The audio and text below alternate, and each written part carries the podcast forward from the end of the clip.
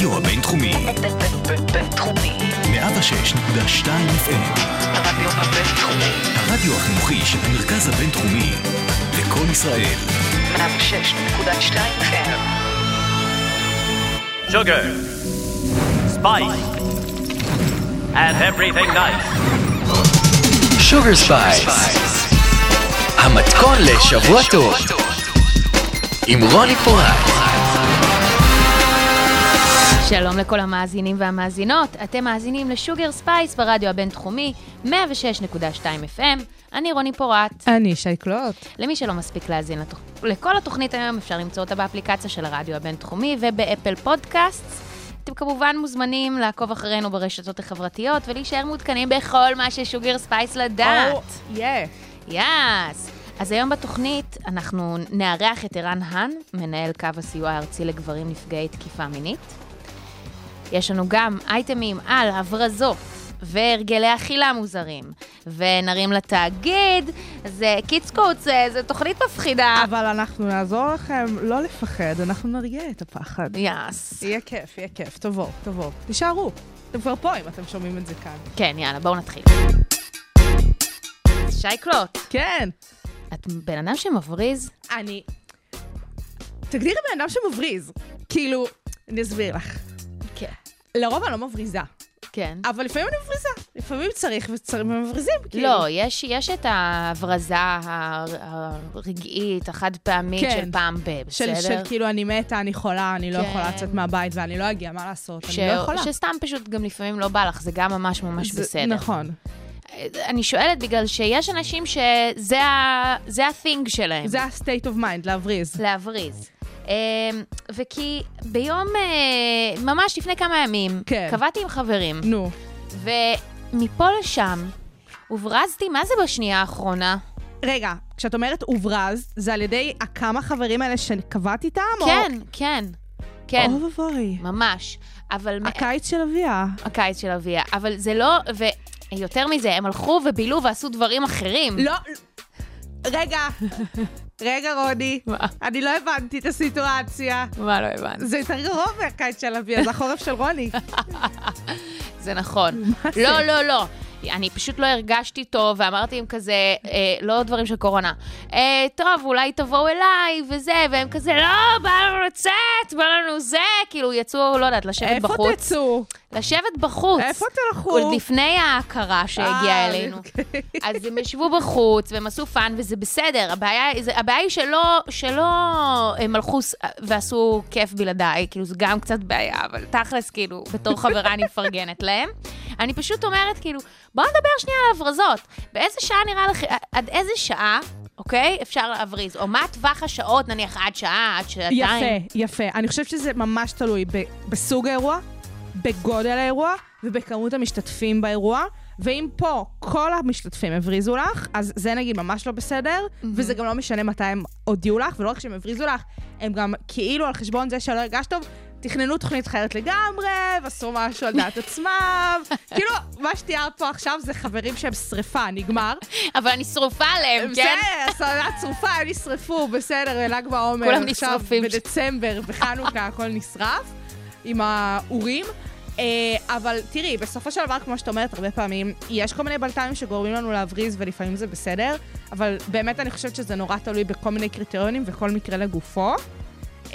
מה שכן, אני כן חושבת שמאוד רצוי לפעמים לא לאשר הגעה מלכתחילה, וכן לבחון בינך ובין עצמך, אם בכלל בא לך להגיע לאירוע הזה. את אומרת ש... ואז למנוע אי נעימות. שאתה פלייקי פרסן. תראי. שאת לא מהיציבים, שאם מקבלים מהם משהו, זה לא כן ברזל, זה תראי. לא אני, להפך, אני נותן פה המלצה למאזינים. ממליצה פה.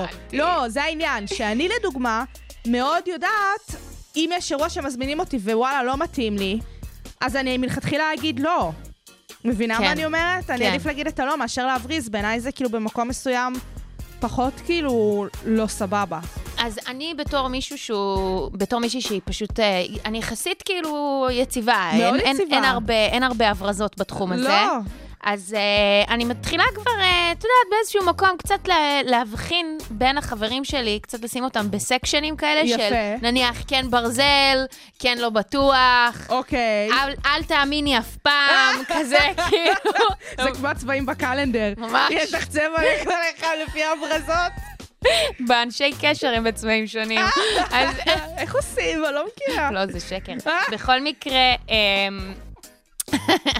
אז יש אנשים שכן, שאני מראש קובעת איתם בקורסים. לא רק קורסים, באחד על השני. יפה.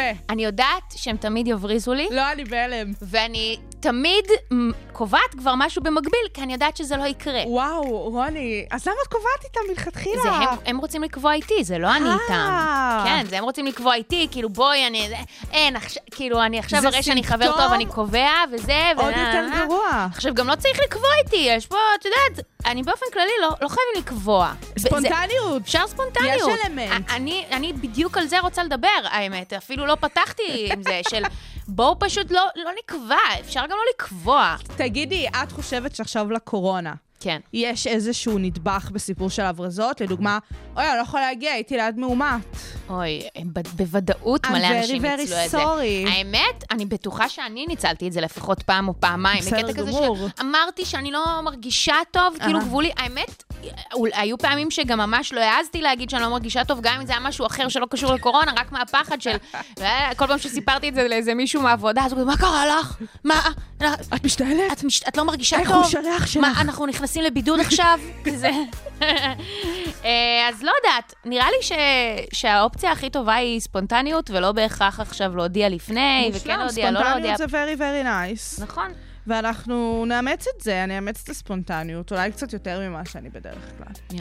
יאללה. שוגר ספייס, המתכון לשבוע טוב, עם רוני פורט. טוב, רוני, בשבועות האחרונים יצא לנו ככה גם בינינו לדבר על כל מיני חשיפות שראינו בתקשורת ובחדשות, בנוגע לתופעה שלא מדברים עליה הרבה, וכמובן לא שלא מדברים בכלל. בדיוק, מספיק, אולי זאת המילה הנכונה. תופעת התקיפות והטרדות מיניות כלפי גברים, עם המאזינים שאנחנו נחבר אותם טיפה, גם ההתאבדות של יונתן הילו, זיכרונו לברכה, שמי שלא מכיר את הסיפור שלו, באמת סיפור מזעזע, נאנס על ידי גבר, הוא רצח אותו, כל הסיפור של המשפט והמניעים שם היה סאגה נוראית, הטיפול של המדינה והמערכות הבריאותיות סביב המקרה שלו בתור אסיר משוחרר, הוא לא קיבל את התמיכה הרלוונטית. גם התלאות שהוא עבר בדרך לקבל את השחרור. אין, פשוט טרגדיה, אין מילה אחרת לדבר הזה. אז זה מאוד נגע לליבנו, וגם השבוע נחשפו כל מיני ידיעות במקום הכי חם בגיהנום, שלכאורה תקיפות שהגיעו מצידו של עמי לוי בקטינים, יש לציין. בין השאר, כן. בין השאר. גם סיפור מזעזע, כמובן לכאורה, וכל הנושא הזה, יצאנו לדבר עליו הרבה ככה בינינו ובין עצמנו, והחלטנו שאנחנו נותנות לזה רגע את הבמה כאן בתוכנית, ובשביל זה אנחנו מביאות לכאן אורח מאוד מאוד מיוחד, כאן לראיון טלפוני. אז לראיון אנחנו מאוד מאוד מאוד מתכוונות להזמין את ערן האן, שהוא מנהל קו הסיוע הארצי לגברים נפגעי תקיפה מינית. ערן, היי. שלום, בוקר טוב. המון תודה שאתה מקדיש מזמנך אלינו כאן בתוכנית. זה באמת נושא שאנחנו חושבות שפשוט חייב לתת לו את הבמה. אז כפי שציינתי, אתה מנהל קו הסיוע הארצי לגברים נפגעי תקיפה מינית. אתה יכול לספר רגע על הקו הזה ועל הארגון באופן ספציפי? כן, קו הסיוע הארצי יושב בתוך מרכז סיוע תל אביב, מרכז סיוע לנפגעות ונפגעי תקיפה מינית, הוא בעצם הקו היחידי שמוגדר כקו סיוע לנערים ולגברים נפגעי תקיפה מינית, ובניגוד לקווים האחרים, 1202 שזה קו הנשים, שיש 9 מרכזים כאלה בארץ, 1203 הוא ארצי כמו שאמרתי, וכל שיחה מ-1203 בכל מקום בארץ מגיעה אלינו, כך שאנחנו די מנטרים את רוב הפניות של גברים נפגעי תקיפה מינית. הקו קיים כבר מתחילת שנות ה-90, ומדי שנה, בוא נאמר, יש עלייה ניכרת של בין 10-20% בפניות. חשוב להגיד גם שבתקופת הקורונה, בהתחלה היה שיתוק מאוד מאוד גדול של הקו, אבל מהר מאוד באפריל נקרא קר גידול מאוד מאוד גדול בפניות. כמעט הכפלנו את עצמנו בפניות. וכמה פונים אליכם, פחות או יותר? יש לנו בסביבות, אנחנו מודדים את זה גם פניות חדשות, שזה פעם ראשונה שפונים, אז יש לנו בסביבות נגיד 800 פניות כאלה בשנה, ויש פניות חוזרות. סך כל הפניות הוא סב סביב 3,000 פניות, משהו כזה. אתה יודע להגיד כמה זה באופן יחסי לפניות של קווי הנשים שלכם? כי כמו שאמרת, באמת כן, קווי הנשים... כן, הרבה פחות. בוא נאמר שבממוצע לכל קווי הנשים פונים 40, יש 40,000 פניות, אנחנו וואו. בסביבות ה-13%. וואו. כי יש גם גברים שפונים לקווי הנשים. עכשיו, זה לא משקף את הנפגעים שיש באוכלוסייה, כי לפי כל המחקרים בארץ לפחות, גם בעולם המערבי, אנחנו מדברים על אחד מכל 5 גברים שעבר פגיעה מינית שכרוך במגע במהלך חייו. ועל נשים אנחנו מדברים 1 מ-3. אז נכון שיש הבדלים, אבל עדיין 1 מ-5 זה המון. וברור לנו לחלוטין שהכמות הפניות לא משקפת את הצורך. וזה מאוד מאוד קשור לתפיסות מגדר, של איך אנחנו רואים גבריות ואיך גברים רואים את עצמם, והפחד מלבקש עזרה, הפחד להודות בזה שאני שייך למועדון הזה, שהוא נתפס כמועדון בלעדי לנשים. ככה זה גם בתקשורת. אתה מלא פה את העניין של התקשורת, ובאמת גם בפתיח לשיחה איתך דיברנו על זה, שתמיד נורא מרגיש שאו שלא מדברים על זה בכלל בתקשורת, או שעד שכבר כן מדברים על זה, אז לא מדברים על זה ברגישות הראויה, או נותנים לזה מספיק הד. אז חשוב לנו לשמוע את דעתך בתור מי שבאמת נמצא בקרביים של הנושא הזה, ספציפית על סיפור התקשורת והסיקור של הסוגיות האלה. תראו, התקשורת עושה את מה שאנחנו כחברה עושים בעצמנו. אנחנו, כשיש משהו שאנחנו לא יכולים להקל אותו, משהו שהוא overwhelming, אז אנחנו מרחיקים אותו. אז לתקשורת החילונית נורא קל למשל לדבר על פגיעות מיניות אצל החרדים. כי זה אצל האחר, זה לא קשור אליי, זה מרחיק אותי ממני. אנחנו גם כולנו משוכנעים שבסביבה הקרובה שלנו, במשפחה שלנו, בשכונה שלנו, אין פגיעות מיניות, כולם בסדר. זה מאוד מאוד טבעי, כי זה מאפשר לנו חיים, וזה מאפשר לנו לחיות לא באימה שכל רגע משהו נורא יכול לקרות. עכשיו, איכשהו כבר למדנו לחיות, לא בשלום, אבל לחיות עם זה שנשים נפגעות. אנחנו לומדים איך לשמור על זה, איך לדבר על זה, איך לתקשר על זה. עם גברים זה עדיין משהו שהוא בלתי נתפס, כי זה שובר את כל הפרדיגמות על כך שאיך זה יכול להיות, כי גבר אמור לדעת לשמור על עצמו, גבר אמור לדעת להגיב, ונשים פשוט הם המין החלש, אז הן לא יכולות ולכן הן נפגעות יותר. העניין הוא שגברים מגיבים לפגיעה מינית באותו אופן כמו נשים, כלומר הם משותקים, הם בפריז, הם לא בעלי יכולת להנחיח לגבריות שלהם. זה מכאן גם הבושה המאוד גדולה, ומכאן גם השתיקה. אם לא יודע אם דיברתם, אבל על הסיפור של מומי לוי, שכרגע לא קיבל את התעודה הראויה, בוא נאמר, בתקשורת, ואם רק נחשוב מה היה קורה אילולי היה מדובר בשדרן רדיו שפגע, או יש חשד שהוא פגע בהרבה נערות. אני מעריך שהיה הרבה יותר רעש, וראינו את זה בפרשיות אחרות רבות ואחרות, כן, כמו הדיביטי ואבא של הדיביטי ועוד דברים אחרים. יש קושי מאוד מאוד גדול, ואז מתחילות השאלות, וכל הנושא שאנחנו מדברים עליו הרבה בהקשר של פגיעות מיניות, של האשמת הקורבן, פה הוא הרבה יותר חזק. איך זה יכול להיות? למה הם חיכו כל כך הרבה? למה הם רק עכשיו מדברים? אולי זה לא נכון, הוא נראה נחמד, הוא אדם הגון, הוא התקדם, הוא עושה קריירה וכו' וכו'. אז יש קושי מאוד מאוד גדול, כי בעצם החברה תופסת כל מה שהוא לא גברי הוא בהכרח נשי. כלומר, ואם נהפוך את זה, אז אם אני נפגעתי, אז נפגעתי כמו אישה. וזה לא בסדר שנפגעת כמו אישה. זה לא רק שנפגעת כמו אישה, זה בהכרח גם לא בסדר. כן, זה כישלון מגדרי. כן. עכשיו, זה לא רק כישלון מגדרי, יש כאן דבר נוסף שבעצם רוב הפוגעים הם גברים, ורוב הפוגעים הם גברים הטרוסקסואליים. מה שמוכיח את מה שמרכזי הסיוע אומרים, שפגיעה מינית הוא לא פונקציה של צורך מיני או של דחף מיני, אלא ברוב המקרים זה איזשהו צורך לשליטה, להשפלת האחר, סוג של אלימות כדי להשיג כוח על מישהו. העניין הוא שכשזה קורה לגברים, מעבר לחוויה של הכישלון המגדרי, הם גם בעצם נכפת עליהם לא רק פגיעה מינית, אלא בעצם מין הומוסקסואלי. כך שהם מואשמים גם בזה, נדבק בהם גם רבב כזה. ולכן יש קושי נורא נורא גדול בכלל לדבר את זה.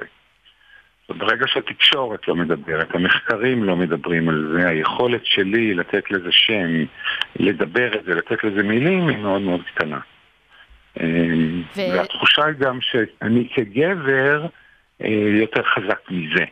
כלומר, אני אסתדר, אני אתמודד, אני אחזור לשדרת חיי, רק שהמציאות היא הרבה יותר מורכבת, והרבה פעמים מגיעים לאיזשהו גיל מסוים שבו הם פתאום מבינים שאולי העובדה שהם לא בתוך זוגיות, העובדה שקשה להם במקומות עבודה, והם נמנעים הרבה דברים, אולי זה קשור גם לפגיעה שהם עברו בילדות או בנערות. אלו נקודות מאוד מאוד חשובות, ולאדם שעכשיו מאזין לנו, במידה ואיזשהו אדם שקרוב אליו נפגע. או שהוא בעצמו נפגע. או שהוא בעצמו נפגע.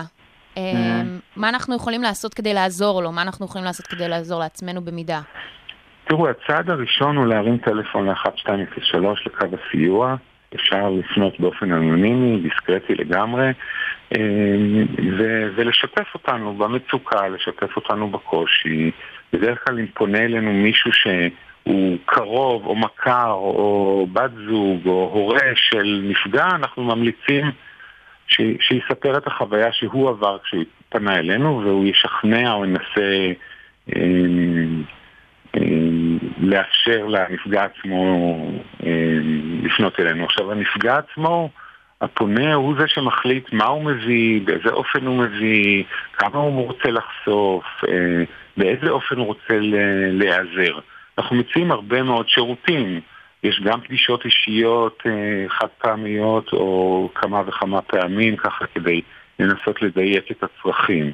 יש לנו קבוצות תמיכה, יש לנו אפשרות להפניה לטיפול, אנחנו בקשר עם הרבה מרכזים ועם הרבה מטפלים, אנחנו באמת יכולים לתפור לכל אחד את הצורך שלו, יש לנו גם ליוויים להגשת תלונה במידה והם מעוניינים, ואחר כך בכל ההליך הפלילי, הוא לא צריך לעשות את זה לבד.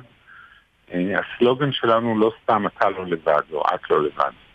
התחושה שבאמת הבדידות היא מאוד מאוד גדולה בתוך הטראומה הזאת, ואנחנו מנסים עד כמה שאנחנו יכולים לתת את הליווי ואת התחושה שבאמת הם לא צריכים לעשות את זה לבד.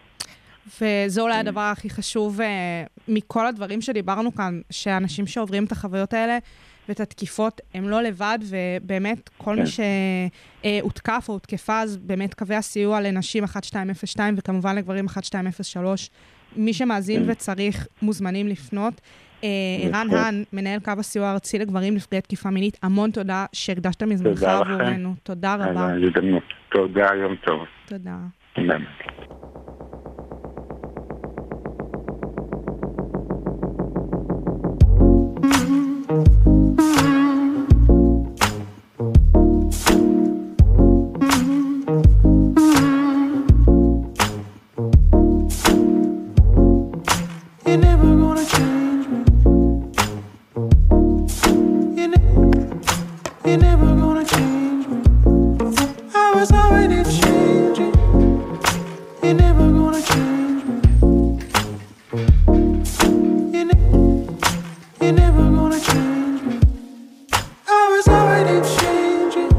I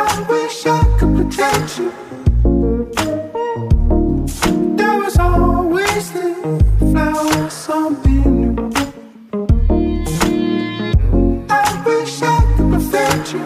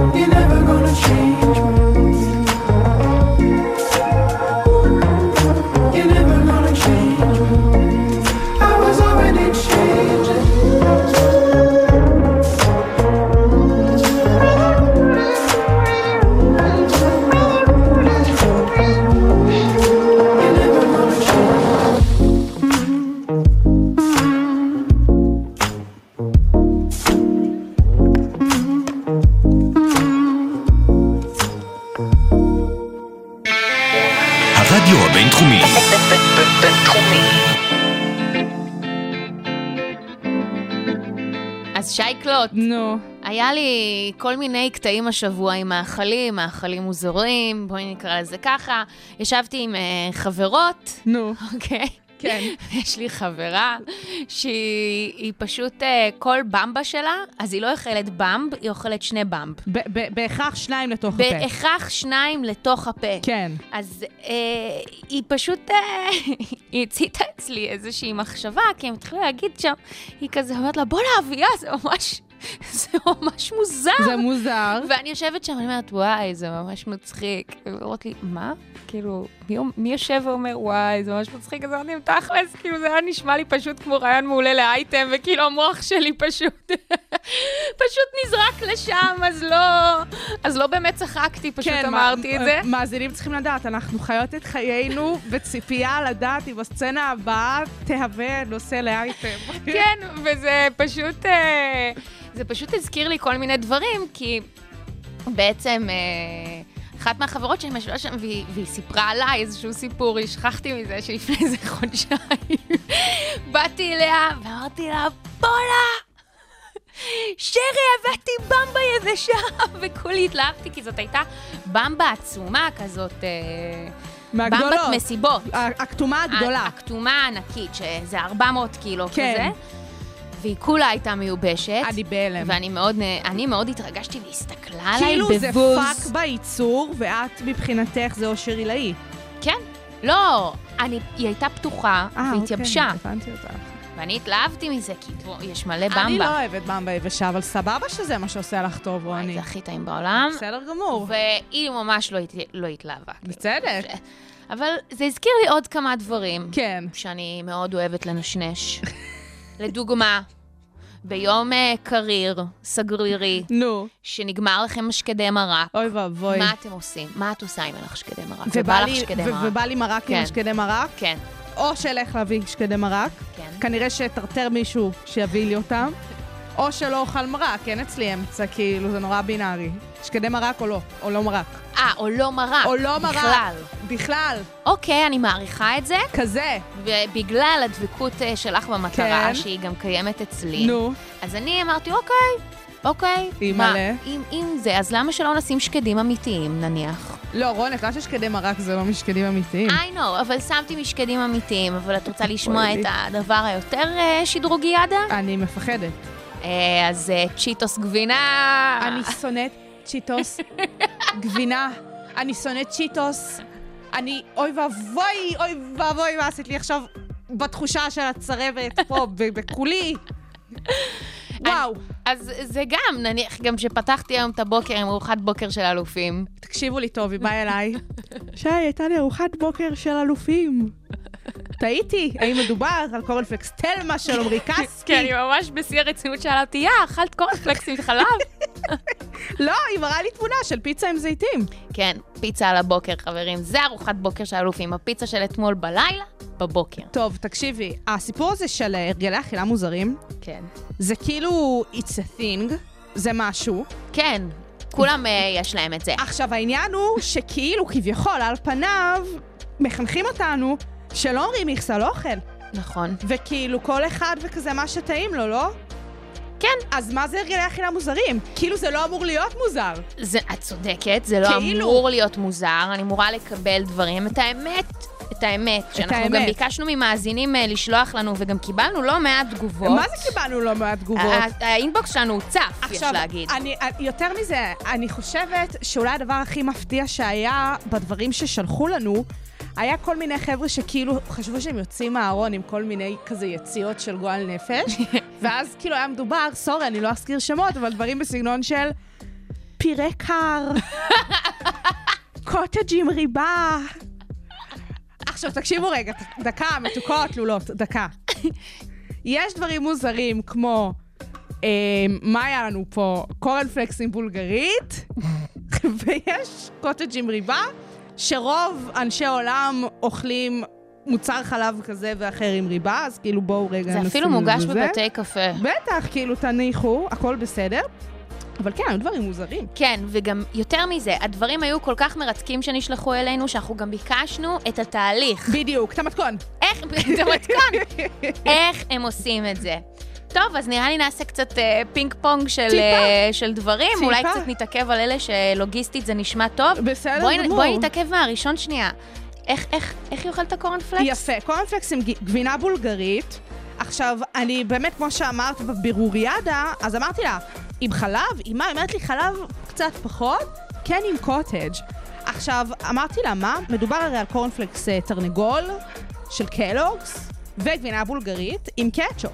עכשיו, כשחושבים על זה, קורנפלקס עשוי מטירס עם גבינה בולגרית וקטשופ. זה כמו כזה טוסט. זה קצת כמו טוסט. טוסטים בולגרית וטירס וקטשופ. כן, כי הקראנצ'י קראנץ' של הקורנפלקס דווקא מדליק עם הבולגרית. הקטשופ קצת לא בשבילי. אני מסכימה איתך. אבל בכלל, כל מיני דברים עם קטשופ יש לנו פה. אני מניחה שקטשופ זה פשוט גאה שזה קצת ילדות, קצת זה, ובתור ילד אתה אוהב שיקויים, אז למה שלא נוסיף קטשופ לכל דבר? בסופו של דבר זה סוכר, אז למה לא? נכון.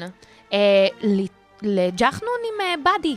יפה, אני אישית סולדת מהמאכל הזה שנקרא ג'חנון. את לא אוהבת?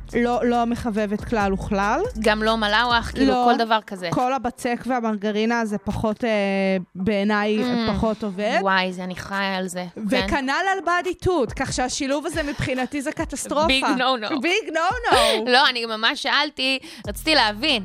היא ממש תובלת את הג'חנון בבעדיתות. הרי הבעדיתות מגיע בקונטיינר. בג'ארה. זה ענק. כן, כן. היא יכולה לקחת את זה קצת עם כף, לשים קצת שתגוון. בזה. בטח. על הצלחת. היא גם אוכלת בננה וגבינה צהובה. זהו, זאת אותה אחת. אותה אחת. אני מאוד אוהבת בננה, אני מאוד אוהבת גבינה צהובה. השילוב ביחד יכול להיות שהנסה. אז אני יכולה להגיד לך שגבינה צהובה היא גם נפוצה, כי יש לנו פה גם שוקולד נוטלה עם גבינה צהובה. יפה. עכשיו, אני רוצה להגיד משהו בתור שגרירת נוטלה הלא רשמית של ישראל. דברו איתה, תכף פותחים את הבית קפה, אתם צריכים שגרירה, דברו עם שייקות. תויגתי מספר פעמים בפוסט.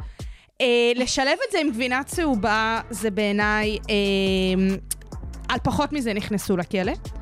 באמת. זה גובל בפשע. ואני לא מוכנה לקבל. למרות שהסולטינס והמרקם המחבק של גבינה צהובה.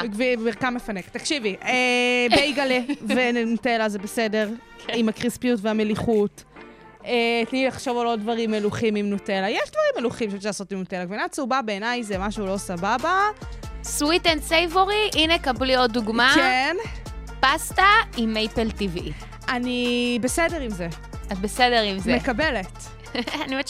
האמת שזה נשמע קצת כמו כינוח. כן. ויש עוד איזה כינוח מוזר שקיבלנו. מה זה היה? מה? הקוסקוס עם הסוכר. זה כאילו על פניו על אותו משקל של פסטה ומייפל. נכון. אבל זה גם ממש לא. לא, זה מרקמית שונה. מרקמית זה שונה. זה שונה. ואני יכולה להבין אבל, כי זה כזה הפתיתים של הקוסקוס. והסוכר שגם הוא כזה בפתיתים. נכון. אז משהו שם, נראה לי, כאילו, יכול להיות אפילו שמימי, את יודעת? שמימי. ממש. כן, אם הקוסקוס לא מימי, זה יכול להיות שמימי. עכשיו, אותה בחורה שסיפרה על זה, אז היא סיפרה שהתהליך הזה נוצר בגלל שסבתא שלה ניסתה לשכנע אותה בזמנו כשהייתה ילדה צעירה, לאכול את הקוסקוס. זה שמע לי אחלה דרך לשדל ילדים לאכול, פשוט לתקוע להם סוכר בהכל, ככה גם האמריקאים עושים. אז באמת, כל הכבוד לסבתא המרוקאית שמעתיקה מהאמריקאים, זה בעיניי מאוד יפה. יס, קווין. שילוב התרבויות. ואני חושבת שנסיים עם שני דברים בעצם. כן. יש לנו גם שילובי קולה מוזרים? אני פתאום רואה את זה. קולה עם פיצה, זה לאכול פיצה ולשתות קולה? זה לקחת את הקרסט של הפיצה, זה חבר טוב שלי עושה, והוא תובל את הקרסט של הפיצה בתוך הכוס של הקולה, וכל הכוס של הקולה מתמלה בחלקיקים של הפיצה והשומן והרוטב הגוניות. ועם התוהה, אם הוא גם שותה את הקולה בסוף, ועוד איך שותה את הקולה בסוף. אני כאילו אבל חכי, את מוכנה לזעזוע יותר קשה. תרידי עליו. אנחנו קיבלנו הודעה ממאזינה שכשהיא אוכלת, כשהיא מוציאה מהמקרר איזשהו מוצר עם עובש עליו, אז היא מורידה את העובש ואוכלת את מה שמתחת, אם יש לזה ריח טוב. אם היא מוציאה את זה ממקרר והיא מריחה, וזה סבבה, אז היא תוריד את העובש והיא תאכל אותו. אני... תראי. את בהתחלה של... זה גאונות, זה מחויבות, חברים. את בהתחלה של הנושא הזה סיפרת על הדברים המוזרים שכביכול את אוכלת. כן. שאני עדיין מזוזעת מהפיצה שהבאת היום בבוקר. אני אסיים עם טעם טוב למאזינים. אחרי כן. אני אישית, ולא בקטע זה, אני כאילו אין לי יותר מדי דברים לא נורמטיביים, נקרא לזה ככה, אם יש דבר כזה נורמטיבי באוכל. זה מרגיש כמו נטייה מינית, כל השיחה הזאת. דבר כזה, לא, כל אחד ומה שהוא אוהב, סליחה רגע.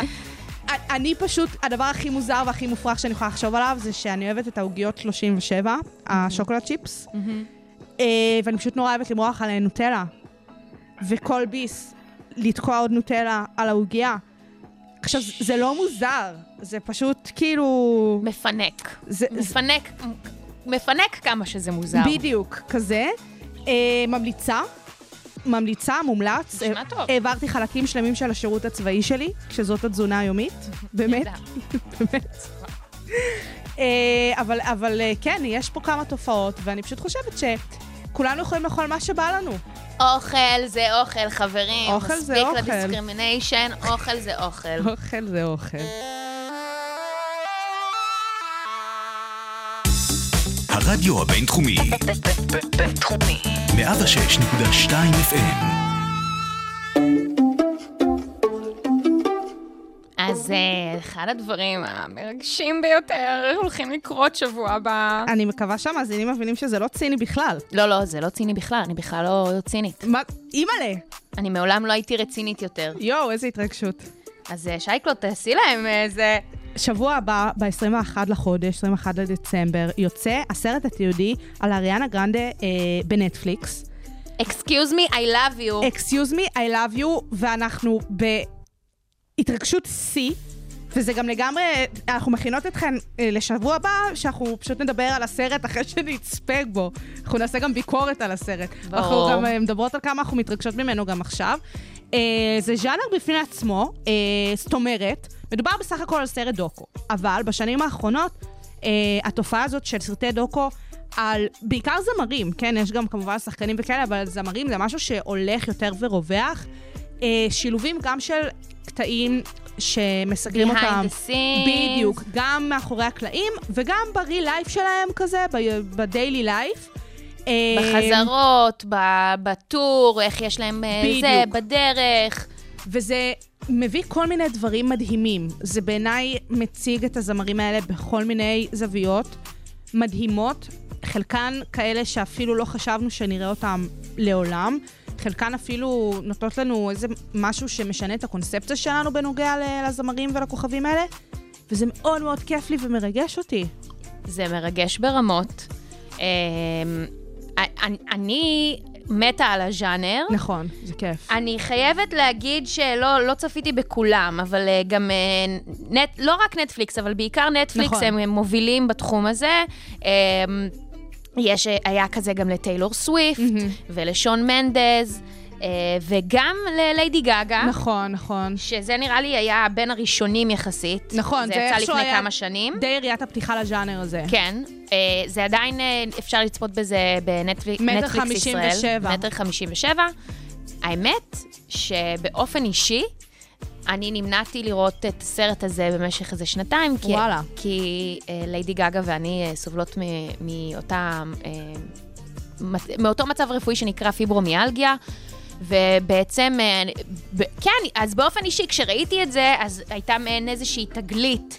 בואי נגיד שאם לפני כן אהבתי והרצתי את ליידי גגה וחשתי כאילו אנחנו אחיות, עכשיו זה היה פשוט... זה טווין סיסטרס. מה זה טווין שלי? אני אבוא אליה ברחוב ואני אגיד לה, מה זה? אני מכירה אותך. ככה עם המרפק תעשי לה. כן. בטח. לא, זה היה מרגש ברמות לראות אותה במצבים הכי פגיעים והכי אישיים, וזה היה באיזשהו מקום אפילו קצת כמו איזה מבט מהצד של אולי קצת איך אני נראית. וואלה. שקצת פחות נעים לי. אוי, זה מגניב.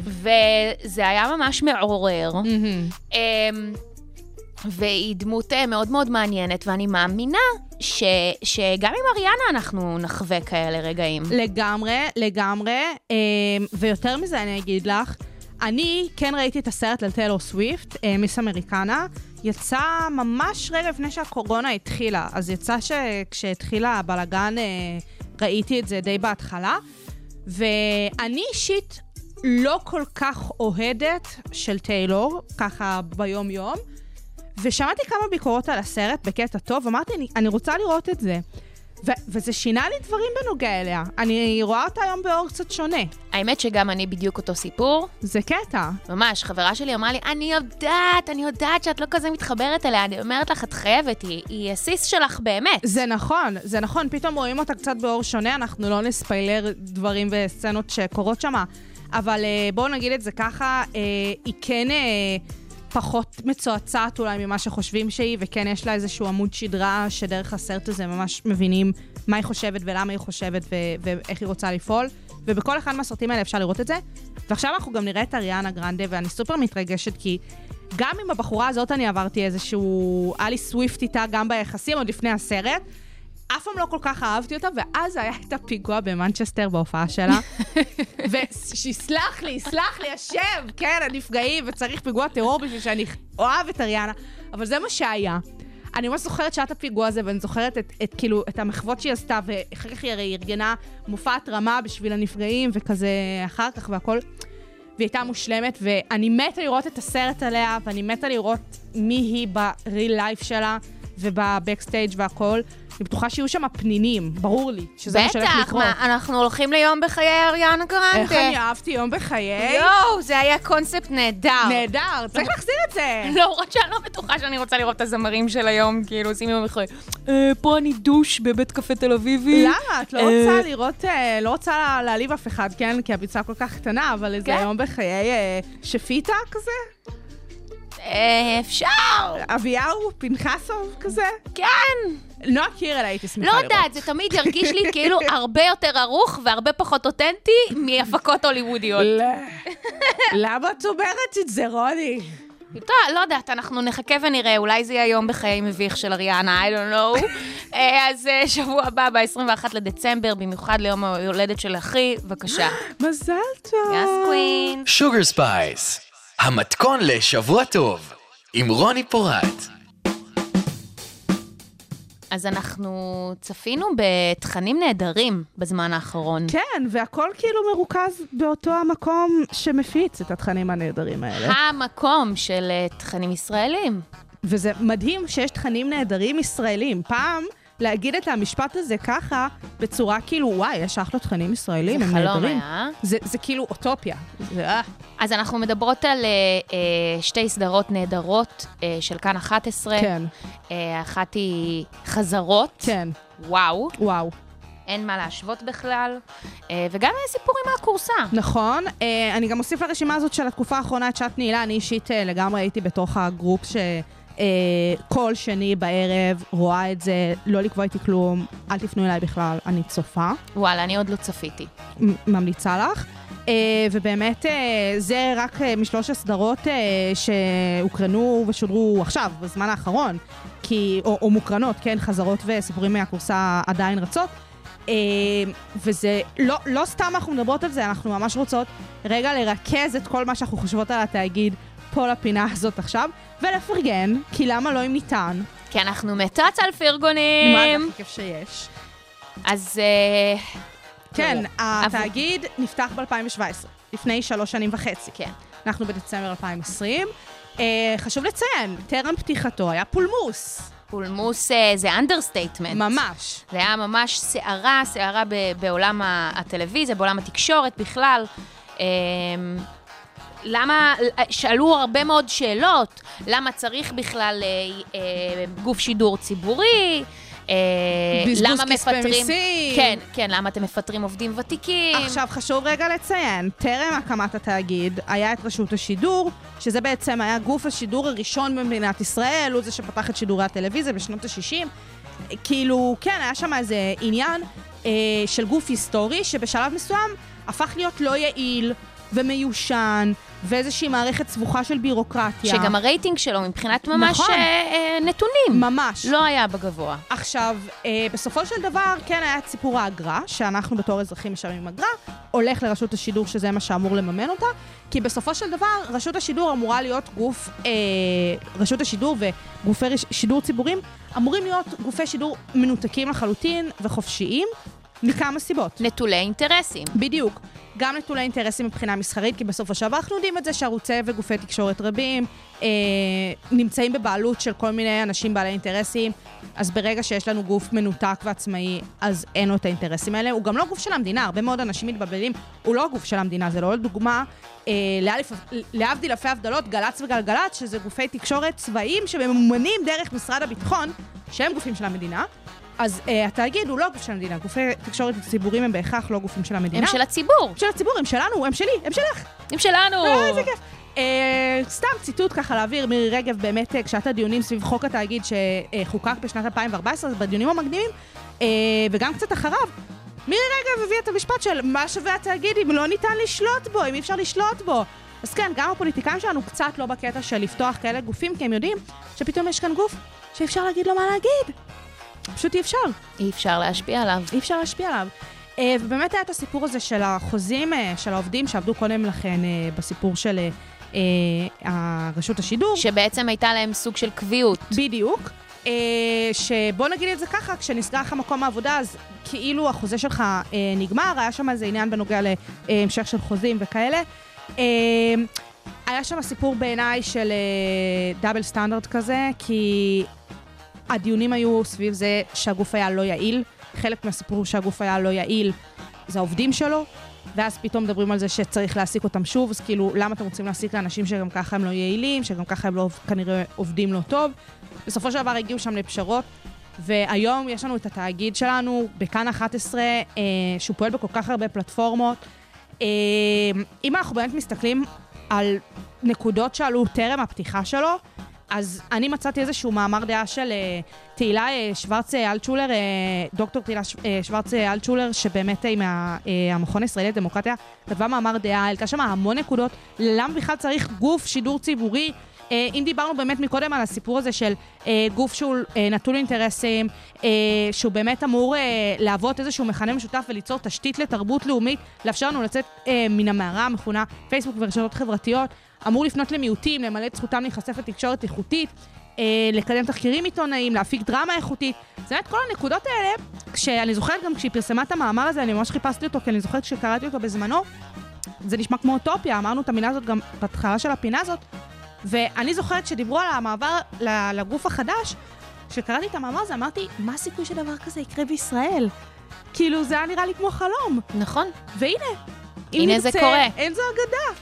ממש, זה, אני שומעת הרבה גם, את יודעת, בקרב מכריי, אוי, התוכן של כאן, אוי, הוא פשוט מדהים. זה נכון. הוא פשוט מקסים. זה נכון. זה ממש נכון.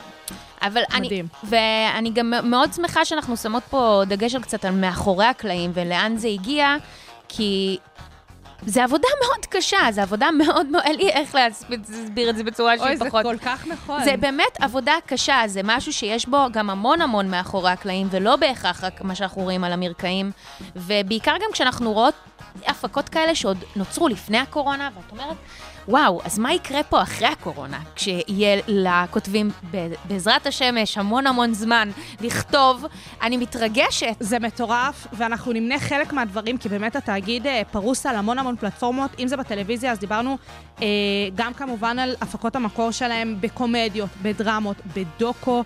זה כל כך מטורף מה שהם עושים שם, באמת מביאים המון המון אוכלוסיות לקדמת הבמה, אם זה מה שהם עשו בשעת נעילה, הסיפור של פוסט-טראומטיים, ואם זה קשור לסיפור של גמלאים שהם עשו ב-84, ועכשיו יש להם גם סדרת רשת חדשה בנוגע לגמלאים ולשחקנים, בני הדור השלישי, מדהימה, מדהימה, מדהימה. אם כמובן הדברים שהם עושים ברדיו, כל תחנות הרדיו שלהם, כאן 88, כאן רשת ב', כאן תרבות, כאן רקע, תוכניות מדהימות. הפודקאסטים שלהם, לפני שהם התחילו ופתחו את כאן הסקטים, זה היו פודקאסטים בעולם, אבל הם כאילו הכניסו את הפודקאסטים למיינסטרים הישראלי, התוכניות שלהם שנה אחר שנה מגיעות בכל המדדים למקום ראשון, אם זה חורת כיס ואם זה שיר אחד, ובאמת בכל דבר הם פשוט מוצאים את הדרך איך לקחת את הנושאים ולהנגיש אותם לפודקאסטים. דיגיטל. וואו, זה בדיוק מה שרציתי להגיד לך. זה היה קיים לפניהם? מה, איזה עולם נפלא. איזה עולם נפלא מאז שיש את הדיגיטל שלהם. לוסי איוב, תמיר בר, זה דמויות שלא הכרנו לפני הדיגיטל של התאגיד. אנחנו, ואת יודעת, והרבה פעמים, בטח במרחב הציבורי, כרגע, בשיח הציבורי, אנחנו כל הזמן שומעים על התקשורת, על כמה שירה, על כמה שנמאס לנו, על כמה שבא לנו דם חם, על כמה שבא לנו חשיפות. הנה, יש לנו את המקומות האלה. נכון. בואו נשים על זה דגש, בואו נדע גם לצרוך את התקשורת. אנחנו מדברות פה המון על תקשורת, על הדברים שנקרא לזה, מאכילים אותנו. זה דבר ששווה לשים עליו דגש. לגמרי. אני חושבת שאנחנו גם עוד נדבר פה בהמשך על כל מיני כלי תקשורת שונים, שאפשר, נקרא לזה אפילו קצת אלטרנטיביים, למרות שלא כל כך אהבתי את המילה. זה לא גס. בשביל שנשים דגש על הפלטפורמות שאפשר לקבל בהן מידע ואושר, באמת אושר. ואני חושבת שצריך גם לציין שהם הפיקו את האירוויזיון בשנה השנייה להיווסדות הרשת, שזה כל כך לא מובן מאליו, וגם סביב הסיפור של האירוויזיון שהם הפיקו היה הרבה מאוד בלגן ותקציבים ובעיות של תקציבים כמובן והכל, וזה מדהים, הם עושים דברים מדהימים, וכמו שאת אומרת, הסיפור הזה של תקשורת שמסקרת, תקשורת זה לא כל כך משהו טריוויאלי, אבל אנחנו שמחות לעשות את זה, ופשוט תצרכו תכנים של התאגיד, זה ישפר את החיים שלכם פלאים. ושתהיה עונה שנייה לחזרות דחוף. דחוף.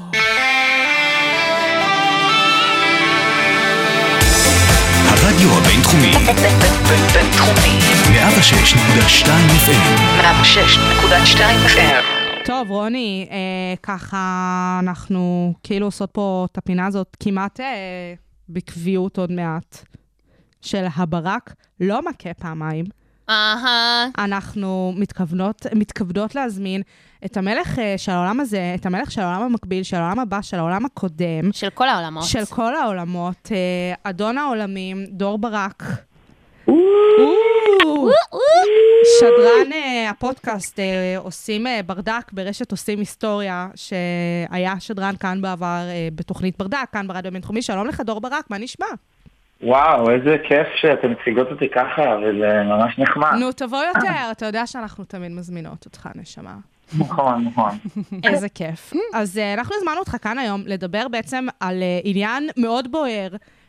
אנחנו כבר באמצע דצמבר, לקראת סוף השנה, והנה, ככה, בלי ששמנו לב, התחילו כל סיכומי השנה. איזה שנה? איזה שנה? בדיוק, איזה שנה מסכמים. מסכמים שנה, בכל מקום.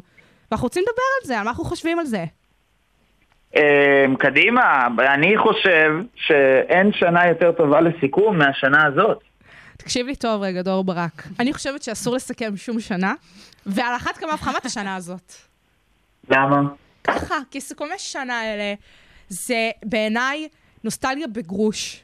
נוסטלגיה זה דבר מדהים, אבל מה שעושים בסיכומי שנה, זה הוזלה של נוסטלגיה, זה לקחת דברים שקרו שלשום, ולהפוך אותם כאילו לאיזה נכסי צאן ברזל, ואני לא אוהבת את זה, זה מעצבן אותי.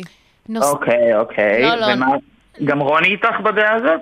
אני לגמרי בדעה הזו, אני חושבת שנוסטלגיה, באמת, פשוט בגלל שציינת את זה, אני רק התעצבנתי פה רק לשמוע, אני באמת חושבת שאנשים שמעלים את כל התמונות שהם, וואי, לפני 5 שנים, וואי, זה גם השנה, האפנה הזו, זה כל כך נרקסיסטי, זה לא מעניין אף אחד חוץ מהבן אדם שמעלה את זה. כלום, קנה לגבי הסיכומי ספוטיפיי האלה, קונה לגבי כל דבר, זה לא, זה פשוט לא. אין לי כוח. אז בואו אני אגיד לכם משהו, זוג קלפטות, חינות, ומורמרות, ומפיצות שנאה וארס לעולם. שנאת חינם. שנאת חינם. במקום להגיד, אוקיי, זו הייתה שנה של התבוננות, שהקורונה הכניסה אותנו, להסתכלות עצמית, למצוא את הדברים החשובים באמת. לא ניצלתם את ההזדמנות הזאת. לא, ישבתם על המרפסת ופיצחתם פיסטוקים על כל האנשים שבאמת עשו עבודה השנה. אז זה, תסתכלו על עצמכם. רגע, מבחינתך את השנה הזאת ניתן לסכם, כי זאת הייתה כזאת שנה קטסטרופה, אז כאילו המעט שאנשים עשו שווה לסכם את זה ולהרים להם? אני חושב, דבר ראשון, בוא נסתכל על זה, אני בוגר תואר התקשורת במרכז הבינתחומי. כבוד. ומה זה סיכומי שנה בעצם? אתן יודעות מה זה סיכומי שנה? נו, תסביר. זה קליק בייט. יפה, זה בגמור. בדיוק. זה קליק בייט, וזה מה שמניע את הכלכלה היום בעולם. רגע, אנחנו הזמנו את דור ברק או את בנימין נתניהו, שמניע לנו פה כלכלות. כלכלות הוא מניע לי. צריך לעשות סיכומי שנה. מה קורה?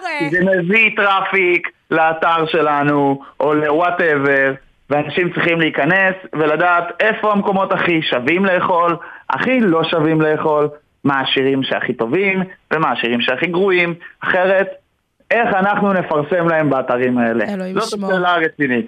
פשוט מעל הפוסטים האלה של כל הסיכומי שנה, פשוט אפשר להוסיף במקום, אתם מכירים, תוכן ממומן, אתם מכירים את התוכן ממומן? זה פשוט מודע. מה זה? מודע. מה זה בסגנון? ותמיד כיף לדעת דברים, אז אני אומר כאילו, אתה נכנס לכתבה הזאת, ואז אתה או מגלה משהו חדש, שלא ידעת, כמו, אני לא ידעתי שהסדרה הכי טובה השנה, היא בכלל, לא יודע, פרינסס גמבית, ולא... אוקיי, טוב. איך קוראים לה? תיזהר שרוני לא תאכל אותך. מלכה גמבית. הפרינסס, נו. גם כן, עשו שחר, הפכו את זה למשהו סקסי, אין לי כוח לשטויות האלה. דור ברק, אתה לא מאזין לנו. ברור שאני לא מאזין לכם. אני בבידוד. כמה שהוא יאזין לנו לזוג קלפטס. זוג קלפטות. על הפנים. זה הסגברה לכל דבר ועניין הדבר הזה, דור ברק. זה פשוט שיגיד לך. למה? את חובבת השטות הזאת? גם את נשב לחוג שח? אוי ואבוי לי. עזוב, אנחנו לא נרחיב את הסוגיה הזאת. תאזין לתוכניות. למה תבוא איתי לאיזה מאץ' בפארק עיריית ספר? מה אכפת לך, דור ברק? בבקשה. מזמינה אותך למאץ' פה, רשמי. או. אני תוהה האם השנה הזאת היא באמת ראויה לסיכום, או פשוט כמו במטריקס. למחוק לה את הזיכרון. לא, מה פתאום? לא, זה לא מניק, זה מניק בלק, זה מניק בלק. אני חושב... למחוק לנו את הזיכרון, ודי, להמשיך הלאה. אני חושב שזאת שנת, זה הטיפינג פוינט של האנושות השנה הזאת.